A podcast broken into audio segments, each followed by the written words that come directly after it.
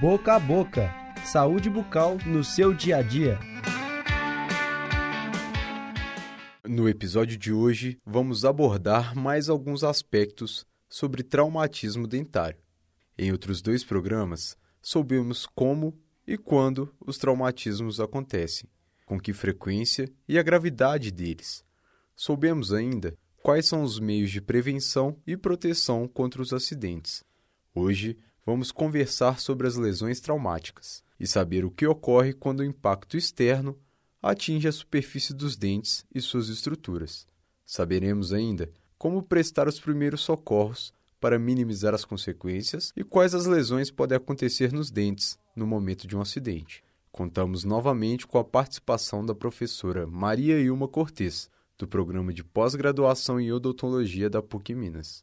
Ela é endodontista e desde 1985 se dedica aos estudos sobre traumatismos dentários. Como já conversamos anteriormente, o maior risco de traumatismo dentário se relaciona às crianças e adolescentes. São comuns durante atividades diárias e em brincadeiras e na prática de atividades físicas e esportivas.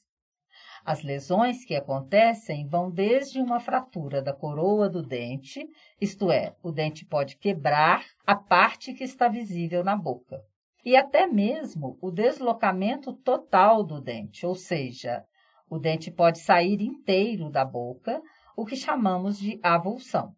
Existe também a possibilidade de luxações, fazendo com que o dente fique amolecido e se desloque parcialmente do seu local original. Neste episódio, falaremos sobre a fratura coronária. E o que deve ser feito no local do acidente quando acontece uma fratura da coroa ou fratura coronária? Para responder essa pergunta, fala conosco Maria Cláudia Cardoso de Brito, aluna do doutorado em odontologia da PUC Minas. O pedaço do dente quebrado deve ser encontrado no local do acidente e guardado em um frasco com soro fisiológico ou água filtrada.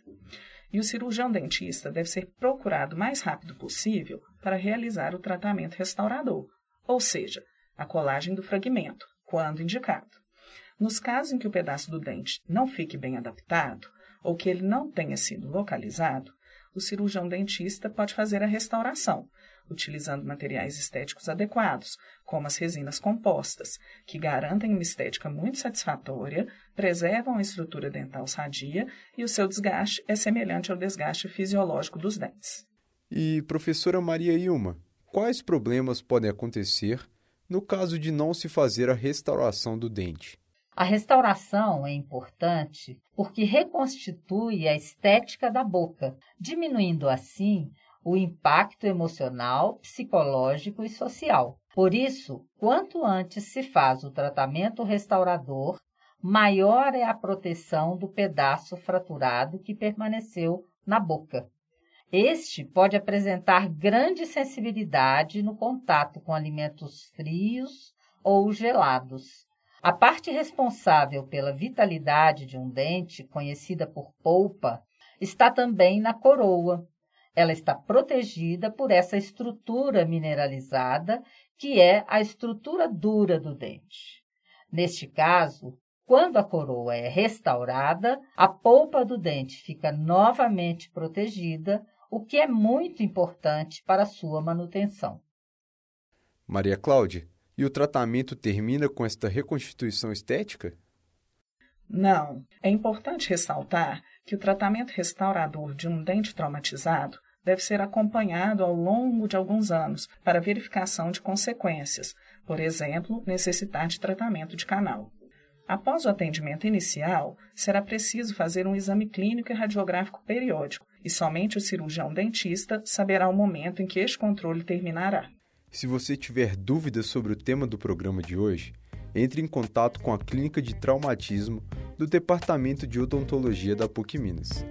O telefone é 3319 4335.